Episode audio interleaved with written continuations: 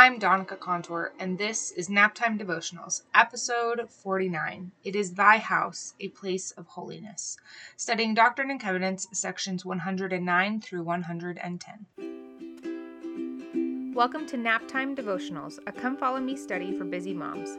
I'm Donica Contour, your host. I'm a mom of four kids, wife of a high school theater teacher, and my favorite show to binge watch is Murder, She Wrote episode 49. Can you believe it? It's almost been a year. In three episodes, I will have done one episode per week for an entire year. And that's kind of crazy. Part of me is like, you should do something. You should jazz up your little intro music or something. You got a banjo now. I'm like, yeah, a banjo. I don't really know how to play, but we'll see. We'll see. I'm not sure what will happen, but um, I want to tell you a little story before. Well, I need to tell you some facts before I tell you the story so then the story makes sense. Um, so, a couple of things. First of all, my husband's name is Jacob. That's important information for the story I'm about to tell you. Um, the following fact is that I have four kids, which you already know this, but I also uh, went through the phase that a lot of moms go through, where we kind of just give everything that we are and have um, over to our children to the point where, like, we don't even think of our own needs. We don't think of ourselves at all. Um, and and I did that um, probably for the first couple of years uh, we had kids probably with the girls. I think once I had Edmund, I became a lot more aware. I joined, I don't know if you guys know who Jody Moore is, I talk about her a lot. Um, but I joined Jody's program. I had been listening to her podcast um, for well, maybe not quite a year, but maybe like nine, ten months before I finally was like, I need more of this. And so I joined her program. That helped a ton, um, mostly just having somebody else to kind of validate what I was thinking and feeling, and um, also like to recognize there's an entire community of people going through the same thing, and then also to kind of get a hold of my own brain. But that's the those are that's the information that you need for the following story. So I'm going to tell you a story. Oh, and the last thing I forgot. Last thing, um, the way that I prep for the podcast is I always read the scriptures first, right? So this week our scriptures are um, Doctrine and Covenants, sections 109 through 110. So I literally just open it up on my phone. Before I had Scott, I used to open it up in my scriptures and write everything down. Um, but it's really hard to read your scriptures while you're nursing, which for me is a lot of the time is that's when I'm sitting down and reading my scriptures is when I'm nursing a baby. Um, and uh, it's really hard to read scriptures when the baby keeps kicking the scriptures out of your hands. So I mostly use my phone, open it up, highlight what um, scriptures stand out to me, and um, you know I read what I can, especially with these super long ones that have you know 77 verses or you know whatever it is. Um, I'll read what I can, and then um, once it's all done, I compile them all onto a Google Doc, print them out, and then look over them and read them some more. So and depending on what my time is like, sometimes I also like to read through the other um, talks and other scriptures that are recommended. Lately, it's been I read these scriptures and then I move on to um, looking at what I want to talk about for the podcast or what themes stand out to me the most. Anyway, so those that's the information that you need for my story. Super lots of information. okay, so uh, a couple of days ago, um, Julia, our oldest, has started taking the bus. Well, she started school like at a proper school, public school. Um, I homeschooled her last year, so she really wanted to go to school this year.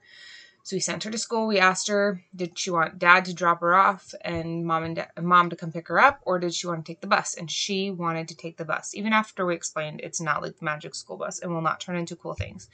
Um, it's just a bus that will take you to school. She still wanted to take the bus. Okay. So her bus comes around 7:20ish in the morning. And so I am not even a little bit a morning person. and then you combine that with the fact that we have a baby who does not sleep through the night yet. And that combines into the fact that I wake up in the morning, I am very groggy, I am very grumpy.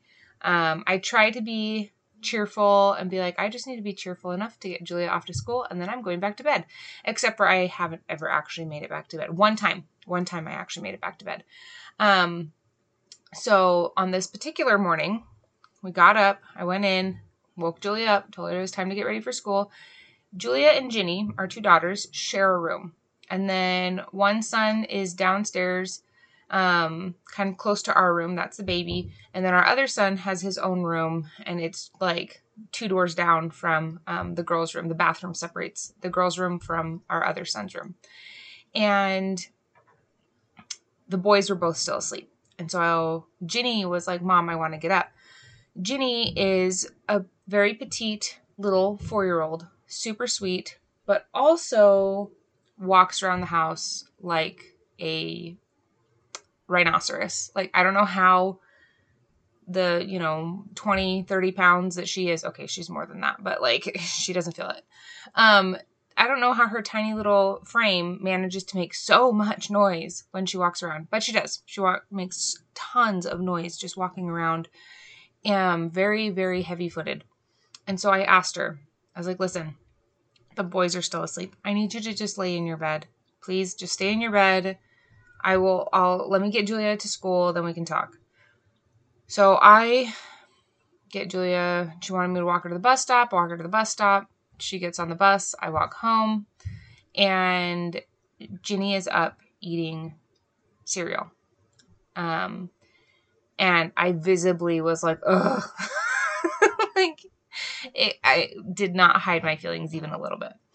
And my husband and I had a little conversation um, I'm sure you can hear the quotation marks around the way I say conversation right there.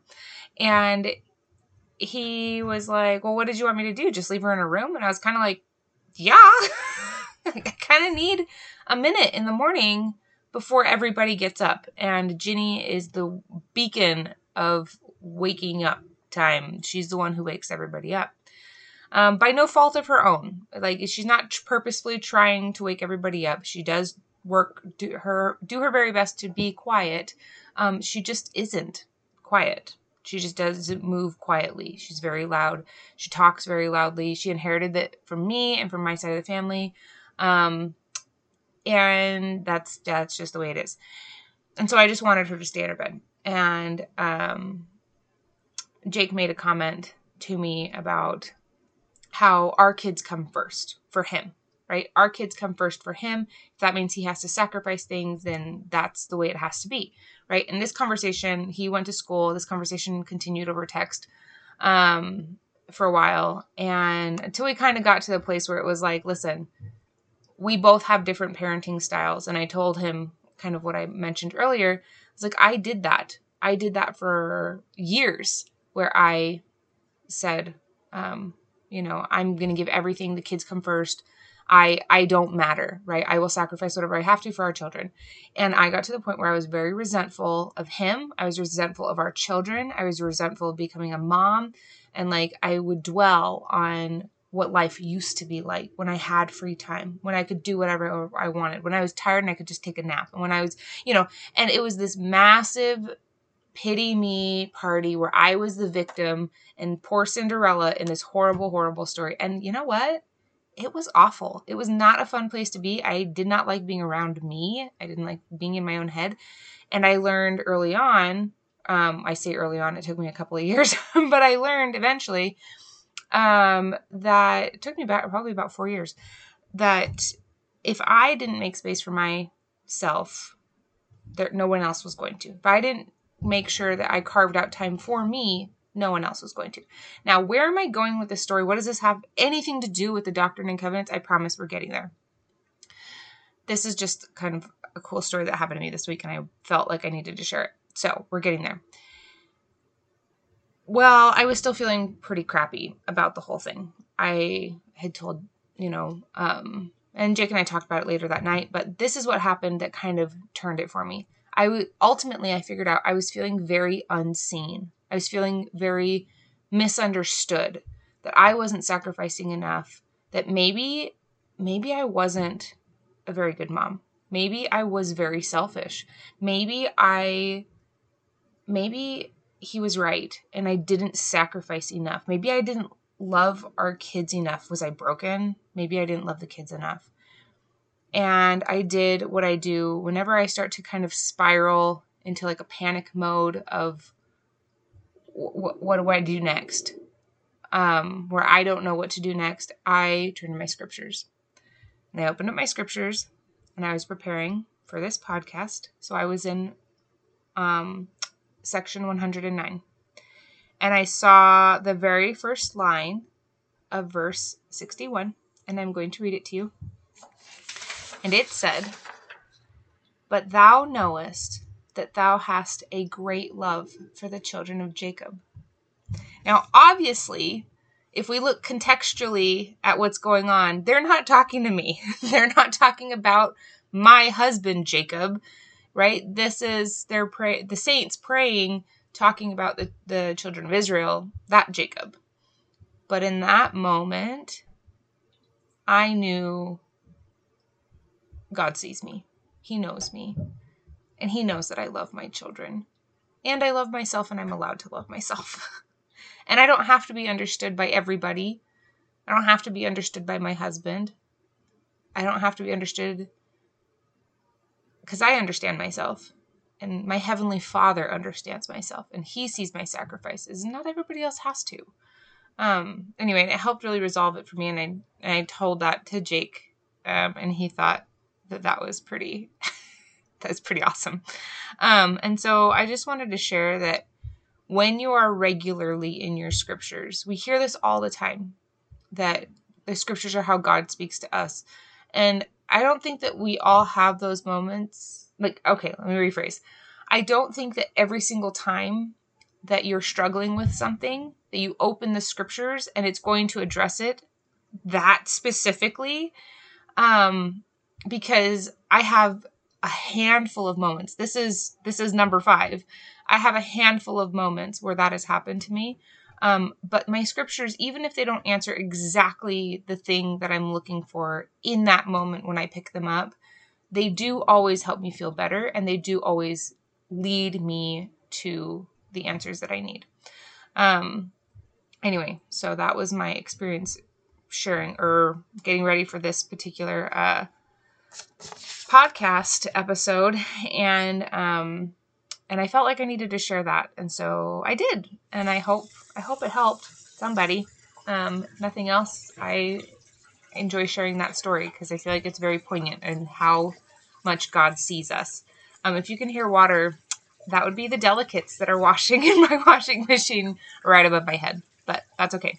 All right, we're going to talk about Doctrine and Covenants 109, section 109, verse 7, um, because this is something that I kind of, in the same spirit as my story that I just told you, felt like I needed to talk about. Um, so I'm going to just read this one to you. And as all have not faith, seek ye diligently and teach one another words of wisdom. Yea, seek ye out of the best books words of wisdom, seek ye learning, even by study and also by faith.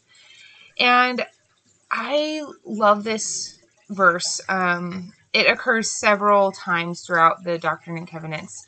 Um, seek ye diligently, teach one another words of wisdom, seek out of the best books, seek learning, by study and by faith. And we've talked about the, this phrasing before, and I was thinking about this about how a lot of times I think um, the verse starts off with, as all have not faith, right? Not everybody has faith. Some people are working with mustard seed level faith, right? It's teeny tiny, barely planted in there still waiting for it to sprout. We're watering it, we're putting sunshine on it, we're hoping things turn out well. Um, and other people have like oak trees of faith, right? Where they're just massive. There are these redwoods where they're just huge and ingrained and just so much a part of us. Um, and then there's everything in between, right? And and I think that sometimes we think we have to wait for these huge faith building moments, right? Where you get diagnosed with cancer and you pray and you get a blessing and then suddenly the cancer miraculously disappears and we think that we have to wait for these moments or for angels to come talk to us or you know or whatever um, and i not that those experiences don't also build faith but we all know that faith precedes the miracles um, and it got me thinking about how you don't have to wait for faith building experiences to build your faith um, and let me kind of explain. I was thinking about the difference between going through the process in real life of building a house. I've watched my parents go through it twice. Um, versus watching somebody build a house in a 45 minute episode of Fixer Upper or on whatever your favorite house building show is on HGTV, right? In the one, the HGTV one, in 45 minutes, they go from a piece of crap old building to this like beautiful magazine worthy house that's just gorgeous, right? And they're putting up walls in the space of a commercial. Now, obviously, logically, when we think about it, we know it doesn't actually happen that fast. We know it doesn't actually only take 45 minutes for them to go from point A to point B in terms of this house building. Um, but sometimes we think that things should just take a commercial break to change, right? We should be able to put up walls in a, in, in a two minute commercial space. Um, whereas in reality, you have to build your house brick by brick. Um, you, or nail by nail, or, you know, I don't know, however the heck they build houses. Log by log, depending on what you're building. Um, and I think that that's how it works in real life faith as well. Sometimes we think we should be able to put up our redwood size faith in a commercial break by just having this miracle happen to us. Um, but the reality, at least as far as I've experienced, is it's brick by brick, line upon line, precept upon precept, right? That as you continuously do the small things, you make space for the big things. Um, as you are continuously reading your scriptures every day, as you're continuously praying to your Heavenly Father, talking to Him, pouring your heart out to Him, letting Him know. I mean, sometimes, honestly, some of my prayers are, Father, please help me make it through this day help me not kill this child because I'm done. I have nothing left. And somehow he gives me a little bit more. And I'm able to make it through that day. And I still have four kids at the end of the day. um, and I think ultimately we can build our own faith by study, by learning, um, by learning from each other, right? I don't know if you guys ever um, the Archero House app has firesides on there. They're kind of my favorite thing. Um, I kind of go through spurts of listening to them, but I'm listening to one right now and it's fantastic. Um, well, obviously not this second because I'm doing this, but today I'm listening to one. Um, seeking out of the best books, words of wisdom. That there are all these things that we have control over, right? We don't necessarily always have control over those huge, big miracle faith building moments. Um, but we do have control over the small, everyday things. Like I said, reading our scriptures, speaking to our Heavenly Father, making sure we go to all of our church meetings, making sure that we're following the things that the prophet has asked us to do, making sure we're keeping the commandments that thou shalt not kill one man. Sometimes, just kidding. you know, I think that ultimately you don't have to wait to build your faith. You can be in charge of that by doing the things Heavenly Father has asked you to. And by doing the things Heavenly Father has asked you to, not only do you build your faith, you make space and you set a solid foundation for those miracles so that you're more able to see them. Um, and I think if I had not been consistently in my scriptures, in that moment, first of all, I may not have even turned to my scriptures when I was feeling the way I was. Um, but if I had, I might have been in somewhere completely different in my scriptures. And maybe I still would have gotten maybe I still would have gotten my answer. But maybe my answer would have come, but I wouldn't have seen it because I wasn't in the mindset. You I look at it kind of this way, right? If you go to the doctor consistently in terms of like your wellness checks, making sure everything you're you're on top of your health in a consistent small kind of way, then you recognize when things don't feel right. You recognize um, you recognize things, the the signs. Um, but when you are consistently ignoring it and you only go to the doctor for the emergency room stuff, then it's all these other things that could be in the way of figuring out what's actually wrong. I don't know if that makes any sense. That just occurred to me. But um, anyway, I got chatty today. So you don't have to wait for faith building experiences. Go read your scriptures. Go say your prayers. Go talk to your Heavenly Father. Um, do the things that the primary answers. And I'll talk to you next week.